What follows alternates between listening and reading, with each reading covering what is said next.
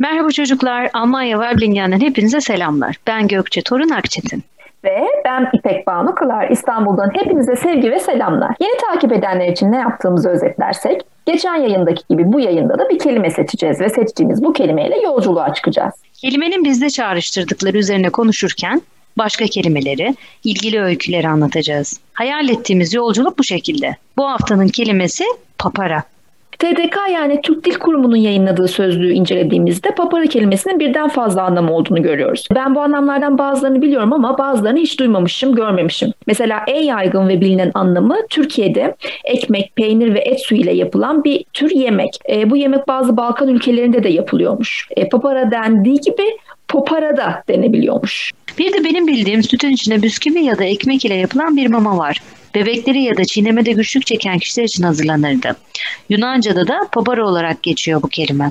Ee, ben onun bisküvi süt versiyonunu çok seviyorum. Hatta içine biraz muz da koyarsın. Süper oluyor öyle. Ben de çok severim. Hatta yapmaya üşenmesem, mesela birisi yapsa bayıla bayıla yerim. Nasıl yapıldığını anlatayım hemen. Sütün içine bisküvileri koyuyorsun. Biraz yumuşadıktan sonra bir kaşık ya da çatal yardımıyla pürüzsüz bir kıvama gelene kadar eziyorsun tam olarak pürüzsüz olmuyor elbet. Olmak zorunda da değil zaten. Önemli olan yumuşaması ve çiğneyemeyen birinin boğazına takılmaması. Ee, bir de demin bahsettiğimiz et suyuyla yapılan papara yemeği var. Onun tarifi ise şöyle. Taze ekmek de kullanılabilir ama genellikle bayat ekmek tercih ediyorlar. Bayat ekmekte kıvamı daha iyi olduğu söyleniyor. Ama aslında savaş zamanı ya da yoksulluk dönemlerinde elde avuçta çok fazla erzak olmadığı için hem besleyici olması hem tok tutması ve en önemlisi tabii eldeki malzemeleri değerlendirmek için birkaç gün önce önceden kalmış bayat ekmekleri alıp değerlendiriyorlar. O yüzden bayat ekmek kullanılıyormuş bu tarifi yaparken. E, israf etmemek, yiyecekleri değerlendirmek adına da önemli bir şey tabii bu.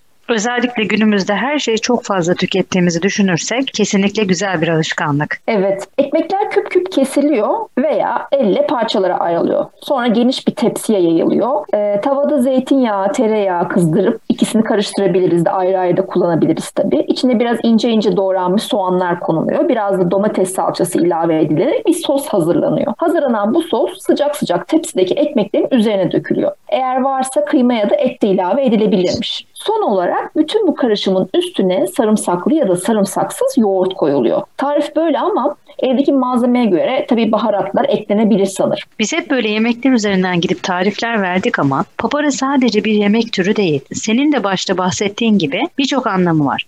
Mesela günümüzde müzik aleti olarak kullandığımız zurnanın orta oyundaki karşılığı paparaymış. Evet bunu biliyordum. Bu arada zurna nasıl bir enstrüman onu tarif edersek nefesli yani üflenerek çalınan bir çalgı. Tahtadan ya da kamıştan yapılıyormuş. Hatta metalden yapılanı da varmış ama ben görmedim. Üzerinde e, flüt ya da kavaldaki gibi delikler var ama sesin çıktığı kısım daha geniş. İnternette arama motoruna zurna diye yazarsanız sesine, görseline ve bu enstrümanla ilgili daha detaylı bilgilere ulaşabilirsiniz. İstersen dinleyelim. Olur. Türkiye'nin zurna virtüözü, TRT sanatçısı Halil Çok Yürekli'yi alkışlarınızla sahneye davet ediyorum.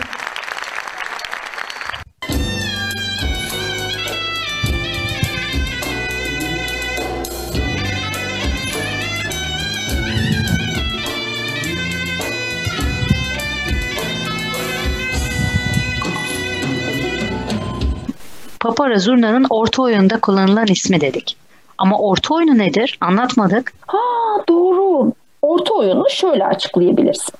Orta oyunu açık alanda halkın ortasında oynanan müzikli ve danslı Türk halk tiyatrosu olarak tanımlanabilir. En önemli oyun karakterleri belki bir yerlerde duymuşsunuzdur isimlerini. Kavuklu ve Pi Şeker'dir. Elbette başka karakterler de var. Kavuklu ve Pi Şeker ana karakterler. Karakterler sahnede ya da orta alana çıkarlar ve birbirleriyle atışarak komik, eğlenceli, danslı, müzikli bir gösteri sunarlar izleyenlere. Çok kısa bir şekilde böyle öz- özetleyebilirim orta oyununu. O zaman orta oyunundaki zurnanın sesini de dinleyelim mi? Çok güzel olur. Ben YouTube üzerinde bir orta oyunu videosuna ulaştım.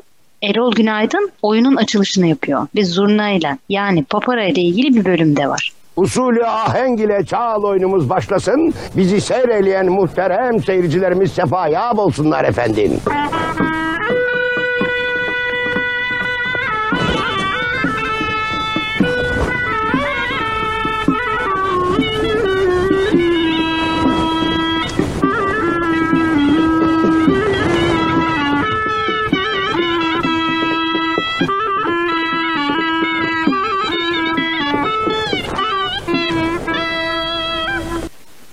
Oyununu merak edenler de arama motoruna orta oyunu diye yazarak daha geniş ve detaylı bir bilgiye ulaşabilir.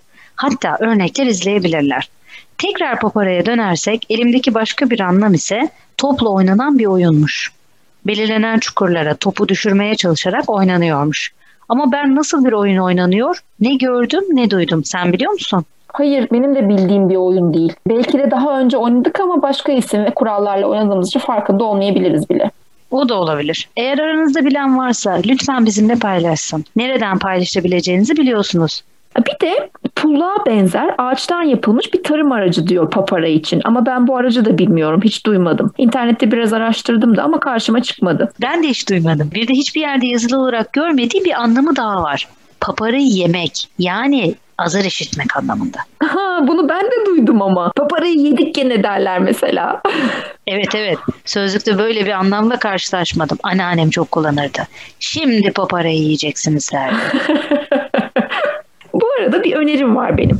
Her yayında yapabilir miyiz bilmiyorum. Ama eserlerden konuştuğumuz kelimenin geçtiği kısımlardan alıntılar yapabiliriz mesela. Örnek veriyorum. Mesela Tolstoy'un Diriliş romanında paparayı azar olarak kullanmış ve şöyle bir örnek geçiyor. Şuna bak sanki daha şimdi papara yememiş gibi demiş mesela karakter. Ayfer Tunç bir maneniz yoksa annemler size gelecek kitabında yemek olarak kullanmış. Tutumluluk çağıydı. Yanan iki lambadan biri söndürülür. Eller sabunlanırken musluk kapatılır. Kurşun kalemler bir arpa boyu kalana kadar kullanılır. Bayat ekmekler biriktirilip papara yapılır. Günlük pantolonların dizlerine yama dikilir. Kaçık çoraplardan paspas yapılır. Ama gecede 10 portakal yiyen ailelerin çoğu bunu beşe düşürmezdi. Tutumluluk meziyetti, takdir edilirdi ama marifet yiyecekten kısmak değil, israftan kaçınmaktı. Bu arada ben bu cümleye takıldım. Gerçekten çok güzelmiş. Ayşe Kulin de Veda romanında yemek olarak bahsetmiş yine.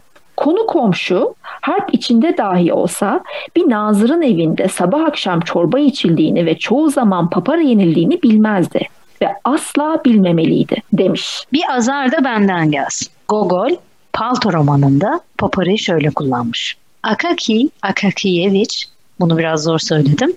Merdiveni nasıl indiğini, sokağa nasıl çıktığını anımsamıyor. Elleri tutmuyordu. Hiçbir zaman bir generalden böyle bir papara yememişti. Hem de yabancı bir generalden. Örnekler gerçekten uzatılabilir aslında. Bununla ilgili çok fazla şey kullanılmış. Bizim bulduklarımız bu kadar. Yayınımızın sonuna geldik. Bir sonraki kelimemiz saygı. Evet saygı. Ben İpek. Ben Gökçe. Hoşçakalın. Hoşçakalın.